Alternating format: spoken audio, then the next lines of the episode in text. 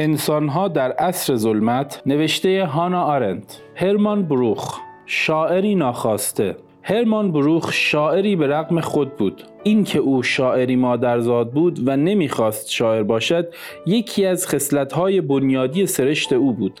همین امر الهام بخش کنش دراماتیک مهمترین کتاب او شد و به یکی از تنش‌های درونی اصلی او بدل شد. تنش درونی زندگیش نه روان او. زیرا این تنشی روانشناختی نبود که خود را بدون هیچ پیامدی جز آنچه بروخ خود به گونه آیرونیک و نیمه مشمعز جنجال روح می‌خواند به شکل کشاکش های روانی نشان دهد. همچنین این تنش میان استعدادها نبود.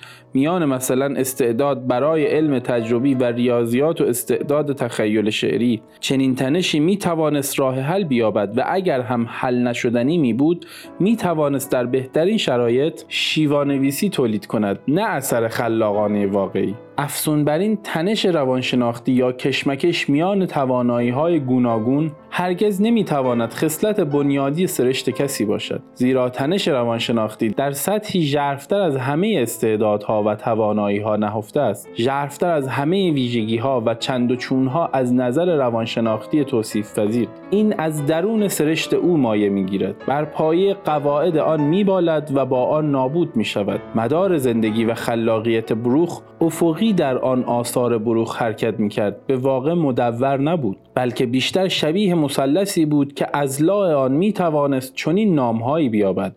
ادبیات شناخت و کنش. تنها چنین مردی در یگانگیش بود که می توانست سطح این مثلث را پر کند. ما توانایی های یکسر متفاوتی را برای این سه فعالیت از بن متفاوت آدم ها تعیین می کنیم کار هنری علمی و سیاسی. روی کرده بروخ به جهان گرچه هیچگاه به سراحت بیان نکرد و همیشه در آثارش مزمر بود این گونه بود که آدمی باید در زندگیش بر روی زمین جامع این هر باشد و با آنها یکی شود. او توقع داشت ادبیات همان اعتبار تاثیرگذاری را داشته باشد که علم تجربی و علم تجربی همان گونه کلیت جهان را فراخواند که اثری هنری که کارش با بازآفرینی مدام جهان است و هر دو با هم. هنری بارور با شناخت و شناختی بارور با هنر که حاصل آن بصیرت است. باید همه فعالیت های عملی هر روزینه انسانی را دریابد و فرا این ویژگی خاص سرشت او بود. بدون هیچ تنشی ولی در درون زندگی و بالاتر از همه درون گستره محدودی که به زندگی انسانی داده شده است چنین خواستی باید به ضرورت به تنش بیانجامد. زیرا در درون ساختار رویکردها و پیشه های معاصر چنین توقعی باری سنگین بر دوش هنر علم و سیاست می نهد. همه این تنش ها در رویکرد بروخ به این واقعیت مشهود است که او یک شاعر بود. او به رغم خود یک شاعر شد و با وجود بیرغبتیش بیانی معتبر و بسنده از نظر شخصی به دست داد. از ویژگی بنیادی سرشت خود و نیز تنش بنیادی زندگی. در پیوند با زندگی نگاری باروخ تعبیر شاعر بیرغبت تا آنجا که بیانگر تنش است به احتمال بسیار درباره دوره پیش از مرگ ویرژیل صادق است. در این کتاب تردیدآمیزی هنر به طور کلی در مایی خود اثر هنری می شود و از آنجا که تکمیل اثر با بزرگترین شک اصر فاش شدن کشتار جمعی در اردوگاه های مرگ همزمان می شود بروخ از این پس خود را از ادامه نوشتن من می کند و در نتیجه از حالت معتاد حل همه تنشها خود را بیرون می آورد. درباره زندگی او اولویت مطلق را به کنش می دهد و در زمینه خلاقیت به شناخت. در نتیجه تنش میان ادبیات شناخت و کنش هر روز و تقریبا هر ساعت بر او یورش می‌برد و زندگی و کار روزانه او را همواره تحت تأثیر قرار می‌داد. ما باید بازگردیم به شالوده ابژکتیو این تنش که برخواسته از نگاه بروخ به کنش به مسابه عمل معطوف به هدف و به اندیشیدن به مسابه شناخت معطوف به نتیجه است. این رویکرد در زندگی زندگی پیامدهای عملی چشمگیری داشت. هر وقت آشنایی نه تنها فقط یک دوست که مسائل را در چارچوب معقولی حفظ می کرد بلکه هر, آشنا... بلکه هر آشنایی. مشکلی داشت بیمار بود به پول نیاز داشت یا در بستر مرگ بود این بروخ بود که به سراغشان می‌رفت و حل مشکل می‌کرد. در حلقه دوستان و آشنایان او که عمدتا همه پناهنده بودند همه جا همیشه مشکلی بود. انگار همه مفروض گرفته بودند که کمک باید از جانب بروخ باشد که نه پول داشت و نه وقت. او تنها وقتی از چنین مسئولیت هایی که ناگزیر حلقه آشنایانش را گسترده می کرد و در نتیجه توقعات تازه ای را برای او به بار می آورد معاف بود که خود کارش به بیمارستان می کشید با حسی آمیز از نفرت و خوشی در آنجا استراحت می کرد استراحتی که برای پا شکسته و دست شکسته ناگزیر بود. ولی این بیگمان تنها خوشخیمترین دوره تنشی بود که زندگی او را در آمریکا شکل داد. این دوره به مراتب مشقت بارتر از گذشته در مقام شاعر و داستان نویس بود. و از آنجا که او یک نفر بود نمی توانست از این تعهدات شانه خالی کند. این دوره با تقصیر آغاز شد که باید وقتی نوشته شده باشد که پس از جنگ ناشری از او خواست برخی از داستانهای قدیمی نیمه فراموش شده اش را به همان شکل سابق دوباره منتشر کند. او این کتاب را برای پرهیز از آن درخواست ناشر نوشت. در واقع آن داستانها را آنقدر بازنگریست تا به قالب روایت درآیند و داستانهایی تازه به آن افزود. از جمله داستان زرلین. دختر خدمتکار که چه بسا لطیفترین داستان عاشقانه در ادبیات آلمان باشد. بیگمان این مجموعه به کتابی عالی بدل شد ولی به سختی نوشتن آن حاصل اختیار او بود. رومانی که او در هنگام مرگ در دست نوشتن داشت به همین طبقه تعلق دارد. آن رمان اکنون در مجموعه آثار به عنوان اقواگر به چاپ رسیده است. در این مورد آلفرد ایناف می‌خواست کتابی از بروخ چاپ کند و بروخ به دلیل نیاز مالی نمی‌توانست درخواست او را رد کند. همه می‌دانستند که او رومانی تقریبا تمام شده با خودش از اتریش آورده و در کشوی میزش نگه داشته است.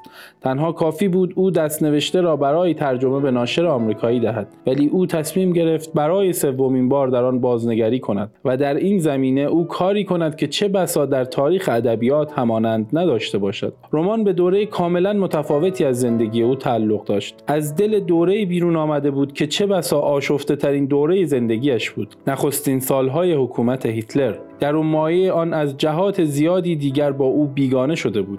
ولی بروخ رمان را در سبک دوره قدیمی که در جستار سبک عصر اسطوره‌ای توصیف و ستایش کرده بازنویسی کرد. اگر دویست صفحه تایپ شده آخرین نسخه را با فصلهای نسخه دوم که دستمایه آن بود مقایسه کنیم می‌بینیم کار او بر روی رمان به حذف کردن محدود شده و به تعبیر دیگر او تنها ویژگی سبک اصری قدیمی را انتزاع کرده است. فرایند انتزاع کردن به نصری ناب و معجز انجامیده و در قایت زیبایی و سرزندگی و در همبافتگی تمام ایار آدمی و چشماندازش چنان نصری که تنها می‌تواند از زیر دست استادان سال دیده بیرون بیاید استادان پخته. بیگمان نیازی به آثار ادبی ناتمام متأخر بروخ نیست تا بدانیم که او هرگز دمی از شاعر بودن و رمان نویس بودن باز ننشست. هر یک از جستارهای چاپ شده او در اساس بیانیه یک نویسندند به ویژه این درباره پژوهش هافمنستال صادق بود. جستاری درخشان و سرشار از قنای بینش های تاریخی. در این جستار بروخ او را با پیش زمینه های هستی ادبیش مطالعه کرده است. تباری یهودی و جذب شدن در جامعه جلال و مهنت ترک اتریش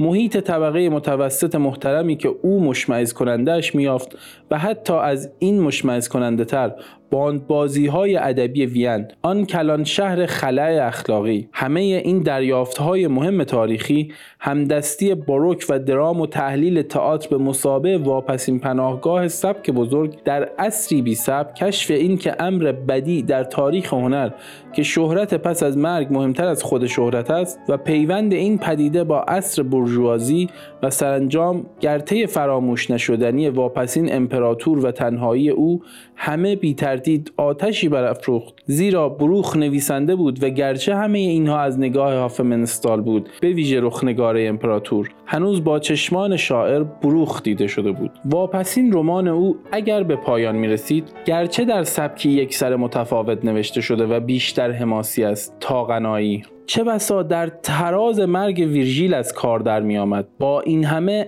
آن هم آگاهانه به رقم نویسنده نوشته شده بود. زیرا او با آن که احتمالا با اکراه و دودلی این کتاب را به اولویت کنش در زندگی اختصاص داده بود طی سالهای آخر زندگی پای خلاقیت و اثر که میان میآمد سراپا به برتری شناخت بر ادبیات و علم بر هنر متقاعد شده بود.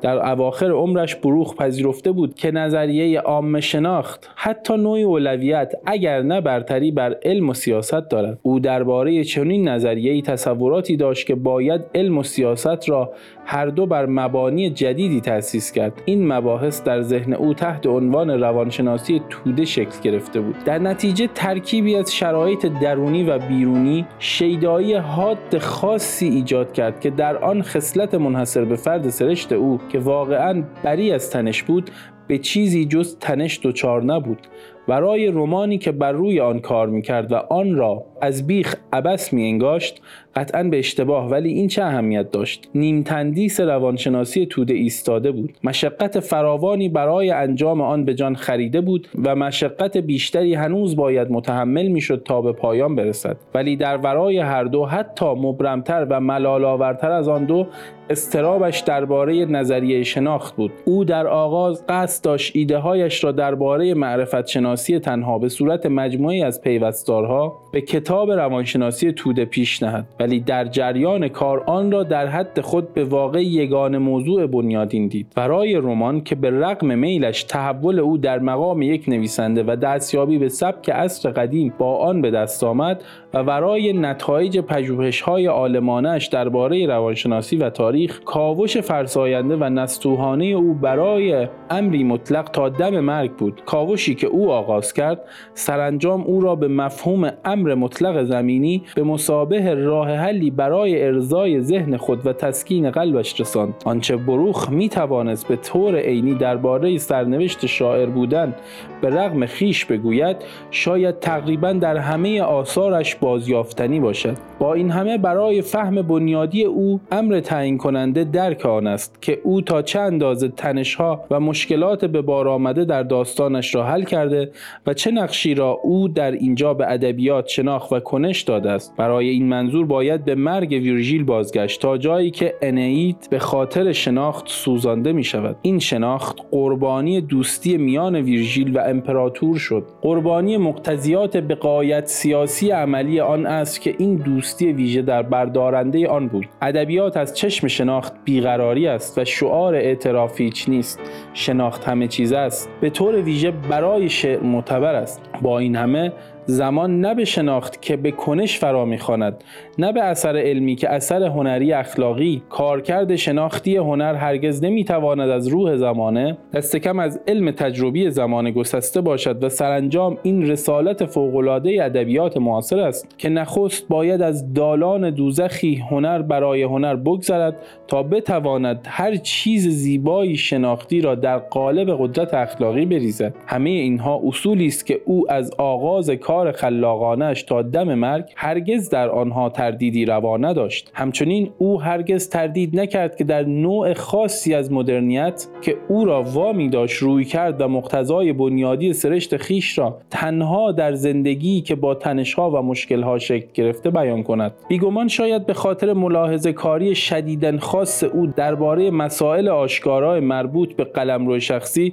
او هرگز از این موضوع به طور مستقیم سخن نگفت. انسان به معنای دقیق کلمه به مشکل روزگار ما بدل شده است. مشکلات افراد رنگ میبازند و حتی ممنوعیت اخلاقی مییابند. مشکل شخصی فرد موضوع خنده خدایان می شود و آنها حق دارند بیرحم باشند. به نظر می رسد بروخ هیچ وقت های روزانه نمی نوشت در میان کاغذهای او حتی یک دفتر یادداشت هم پیدا نشده است. این تقریبا تأثیر برانگیز است که ببینیم تنها موقعی که او نه به صورت غیر مستقیم در دگردیسی های شاعرانشان که مستقیم از مسائل شخصی خود سخن می گفت وقتی بود که نه درباره خود بلکه درباره کافکا حرف می‌زد و در نتیجه با حالت اشم اشمعزاز چیزی را به زبان می آورد که در مرگ ویرژیل می‌خواست بگوید. ولی به یک دلیل ساده نتوانست و آن اینکه نیروی ادبی کتاب برای گنجاندن چنین پیامی یعنی حمله این چنینی به ادبیات پرزورتر از آن بود که تأثیر کامل خود را بر جای نهد. بنابراین با نوشتن به انگلیسی درباره کافکا ولی در باطن درگیر شدن با خود تحویلگری نهانی بروخ چیزی را گفت که چه بسا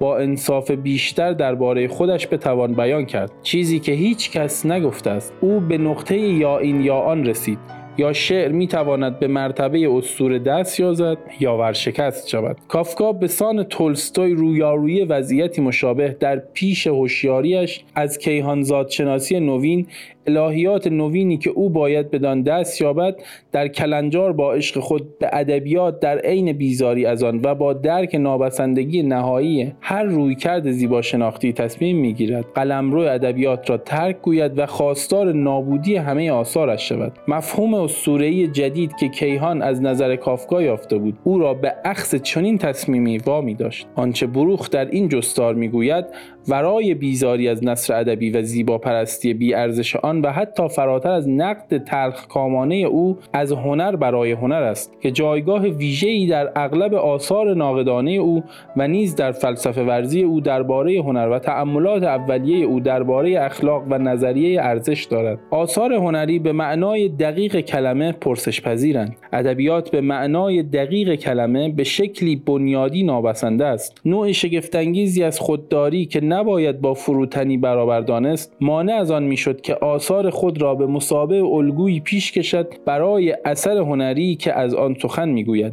ولی البته او به مرگ ویرژیل در اینجا به همان اندازه ارجا می دهد که ده سال پیش در جستاری درباره جویس او نقد خود بر خوابگردها را پشت نکته ای از ژیت پنهان کرد که با بهرهگیری از رمان به مسابه چارچوبی برای گریز زدنهای روانکاوانه یا دیگر رشته های علمی مدرنیته به دشواری به دست می آید ولی در جستارهای اولیه همانسان که در خودسنجی های اولیش دلمایه او تنها رها ساختن رمان از ادبیت آن بود و انقیاد آن به جامعه بورژوایی که فراغت و وقت آزاد و تشنه فرهنگ بودنش باید با سرگرمی و آموزش اشباع شود. بیگمان او در مرگ ویرژیل موفق شد فرم رمان را به رغم گرایش های ذاتن ظاهر فریب یا طبیعت باورانش به شعری اصیل دگرگون کند و در پی آن با این نمونه نابسندگی شعر به معنای دقیق کلمه را نشان داد. یادکرد تولستوی اشارتی به آن است که چرا بروخ ادبیات را نابسنده می‌دانست. ادبیات هیچ فتوای الزام آوری صادر نمی کند در اون بینی های ادبیات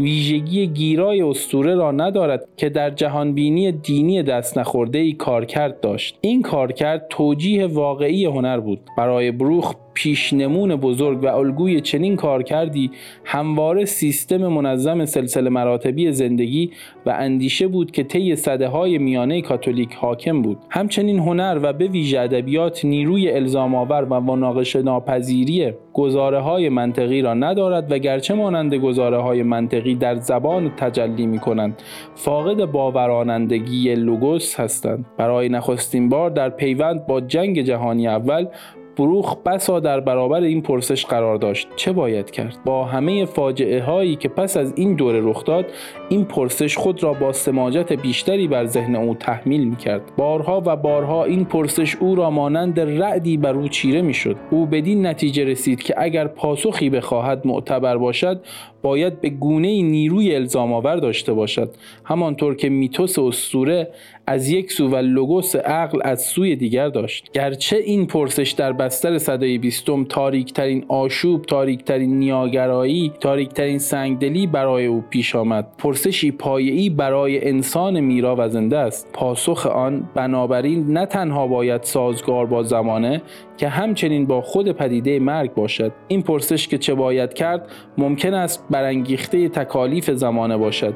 ولی برای بروخ این همچنین کاوشی درباره امکان تسخیر زمینی مرگ نیز هست. در نتیجه پاسخان باید همان ضرورت گریزناپذیر را داشته باشد که خود مرگ برای بروخ این صورتبندی اولیه مسئله که او در سراسر زندگی بدان باور داشت محکوم بدیلهای میتوس و لوگوس است. با این همه در سالهای پایانی عمرش چه بسا او دیگر ایمانی به اسطوره نو نداشت. اسطوره ای که همه امید او از خوابگردها تا مرگ ویرجیل بود. در جریان کارش بر روی روانشناسی توده به هر روی گرانیگاه نتایج او بیش از گذشته از میتوس به لوگوس تغییر کرد. از ادبیات به علم. بیش از گذشته او به جستجوی شیوه دانستن بازجست پذیر و یکسر منطقی برآمد. حتی اگر بروخ پس از مرگ ویرژیل ایمان و رویکردش به ادبیات یعنی رویکردش به خود در مقام شاعر را از دست نداده بود به دشواری می توانست فرم دیگری را بپذیرد. زیرا به رغم معنادار بودن انتقال از میتوس به لوگوس و تأثیر خلاق آشکار این انتقال بر روی معرفت شناسیش که در واقع این خواستگاه بالفعل معرفت شناسیش بود. هیچ دستاوردی برای پرسش پایه‌ای شاعر بودن به رغم عدم تمایلش برای شاعری نداشت. این بیشتر پرسشی مربوط به نقد اجتماعی و جایگاه هنرمند در زمانه خود بود. پرسشی که بروخ در سطوح گوناگون آن را پیش کشید و تقریبا هماره پاسخی منفی گرفت. از آنجا که فلسفه هنر بروخ باور داشت که کارکرد واقعی شناختی اثر هنری باید بازنمایی کلیت یک دوران باشد که در غیر این صورت دست یافتنی نیست ما می توانیم بپرسیم آیا جهان در از همگسستگی ارزشی هنوز می تواند به مسابقه کلیت باز نموده شود؟ در نتیجه برای نمونه پرسش در جستار پیشاروی جویس نهاده می شود ولی در آن جستار ادبیات هنوز به چشم تکلیفی استورهی و کنشی استورهی نگریسته می شود در حالی که در پژوهش درباره هافمنستال که دوازده سال بعدتر نوشته شده حتی شعر دانته دیگر به دشواری می‌تواند به طور شایسته ای اسطوره‌ای قلمداد شود. جستار جویس در همان حال و هوایی نوشته شد که نیرومندانه از امواج اوزان غنایی مرگ ویرژیل بار آمد و با امید به میتوس نو بسته شد. جهانی که خود از نو به خود سامان میبخشد. به سان نقطه اوج همه تلاش های ادبی زمانه. ولی در پژوهش هافمنستال ما تنها از شوق برای هنر همه هنرهای بزرگ میشنویم. اینکه مجالی یابند یک بار دیگر میتوس شوند و باری دیگر کلیت کیهان را باز نمایند. از پیش چنین شوقی به شکل مخاطر آمیزی نزدیک به یک توهم است. و همزدایی در رشد بروخ به مسابه نویسنده تعیین کننده بود زیرا برای او نوشتن خود باید بیگمانی نوعی و جد و سرخوشی باشد. ولی جدا از همه وهمزدایی ها او همواره یک چیز را می‌دانست. هیچ شاعری نمی‌تواند سنگ پایه دینی شود و از آن مهمتر حق ندارد برای این هدف بکوشد به همین سبب بود که او احترامی بسیار برای هافمنستال قائل بود و گزاره های دینی شاعرانه ریلکه به چشم او به قایت مشکوک می آمد. گرچه البته او می‌دانست که ریلکه شاعر بزرگتری است چون برای او هیچ وقت دین و ادبیات جای هم را نگرفت و هرگز زیبایی را در حاله نور تدین محصور نکرد در دنباله و فرارفتن از هافمنستال با گفتن اینکه هنر هرگز نمی‌تواند به حد امری مطلق برکشیده شود و در نتیجه هماره از نظر شناختی باید ثابت بماند حکمی صادر می کرد که شاید به طور دقیق و روشن در سالهای اولیه صورتبندی نکرده بود ولی هماره بخشی از اندیشیدن او بود برای ارتباط با ما ID صوفی آندرلاین کاپل را در اینستاگرام جستجو کنید.